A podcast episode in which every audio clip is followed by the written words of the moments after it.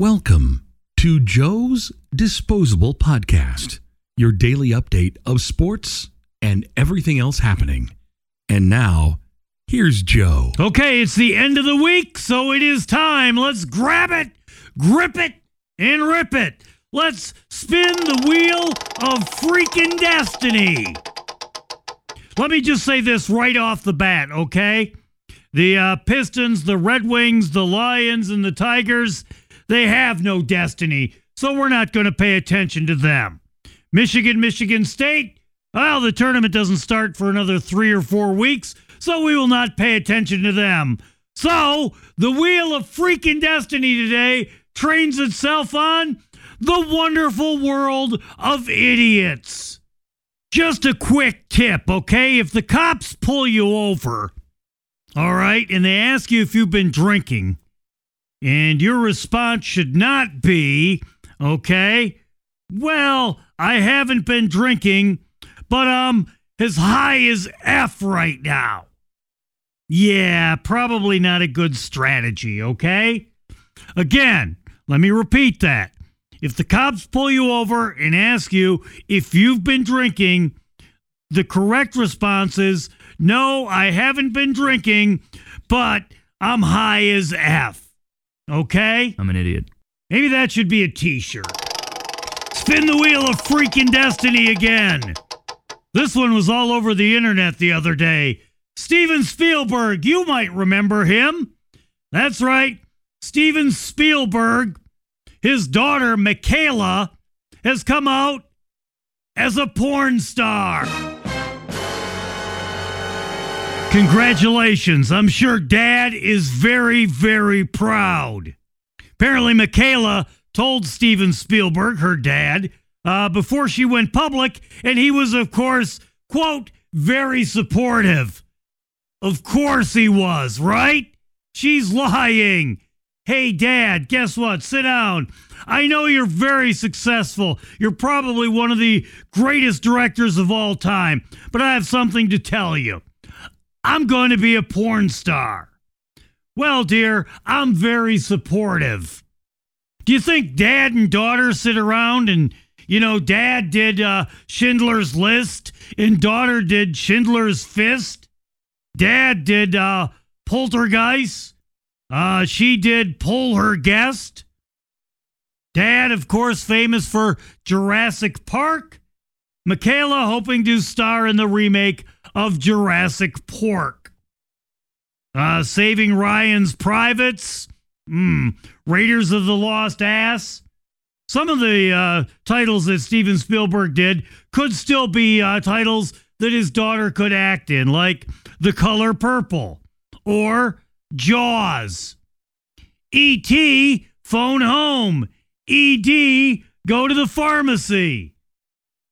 And of course, the liberal news media is acting like this is all a big empowerment thing, right? Maybe it's just me. I don't find anything empowering by going on screen, being naked, and getting it from like seven guys. That's empowerment, right? Probably not. This is actually a sign of how stupid and how hypocritical the liberal empowerment thing is gone. 100 years ago, it was empowering for a woman to go behind a curtain and vote for the first time. Now, apparently, it's empowering for a woman to go behind the curtain and get it from like nine guys in Jurassic Pork. Sorry, not buying it. Let's spin the wheel of freaking destiny again. Let's go to Saginaw, Michigan. Sad story to report a 54 year old man died after uh, nearly three weeks after police said he was deliberately run over. The 54 year old man was allegedly run over uh, and trapped under a sedan by a 41 year old woman who was behind the wheel. Apparently, uh, the woman uh, behind the wheel was in a relationship with the man. But this is a thing I don't understand. And again, the story's from MLive. Uh, the police are saying, quote, we're awaiting autopsy results to determine the cause of death, which we expect to be homicide. He was intentionally run over. Okay? Why do you need an autopsy for this? He was uh, in a coma for nearly three weeks. Apparently, what? The black rubber tire marks over the guy's head wasn't enough to solve the crime, was it? Well, anyway, the woman remains in custody. Again, I don't know why they need the autopsy result. Well, we came onto the scene and there was a guy and he was under a sedan, and the sedan was parked on top of him. There was a woman behind the wheel and she was screaming at the guy. Hmm, wonder what killed him. Spin the wheel of freaking destiny again.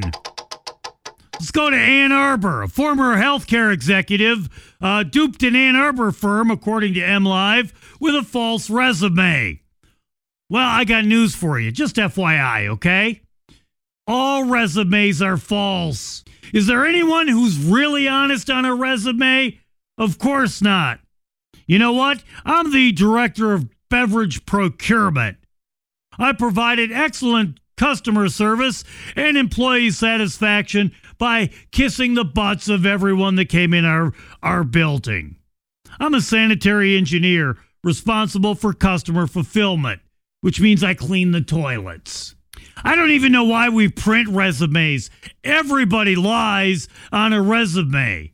Seriously, would you hire someone who doesn't exaggerate or lie on a resume? Of course you wouldn't. But you know, the people who get jobs, you get a job without a resume. You get a job for who you know. If I knew important people, or, for example, like I was the offspring of somebody famous or important, I wouldn't even write a resume. I would just write down on a sheet of paper, my father is the vice president of the United States. I know this person. Here are the important people that I know. Because remember, it's who you know, not what you know. Anyway, the uh, woman apparently bilked this firm out of $1.7 million because she, quote, falsely represented her professional status, educational background, and work experience. Allegedly, she lied that she had a bachelor's degree in nursing, a master's in business administration, a doctorate in philosophy from two universities, and was a registered nurse in four states. That's a little bit more than lying on a resume. And of course, you know, lying as a nurse would be a bad thing. Cause you can you imagine somebody having a heart attack at the uh, in the waiting room of the job interview, and it, well, it says here on the resume that uh, you're a registered nurse. So why did you go revive the guy? Hello, hello. So moral of the story is okay. If you have to write a resume, you're probably not going to get a job. Remember, kids, it's who you know.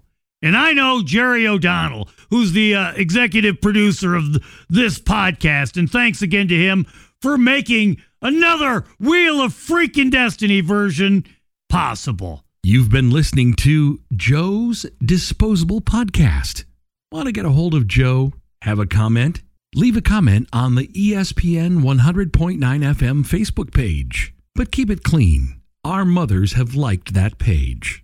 Joe's Disposable Podcast is a service of ESPN 100.9 FM. So there.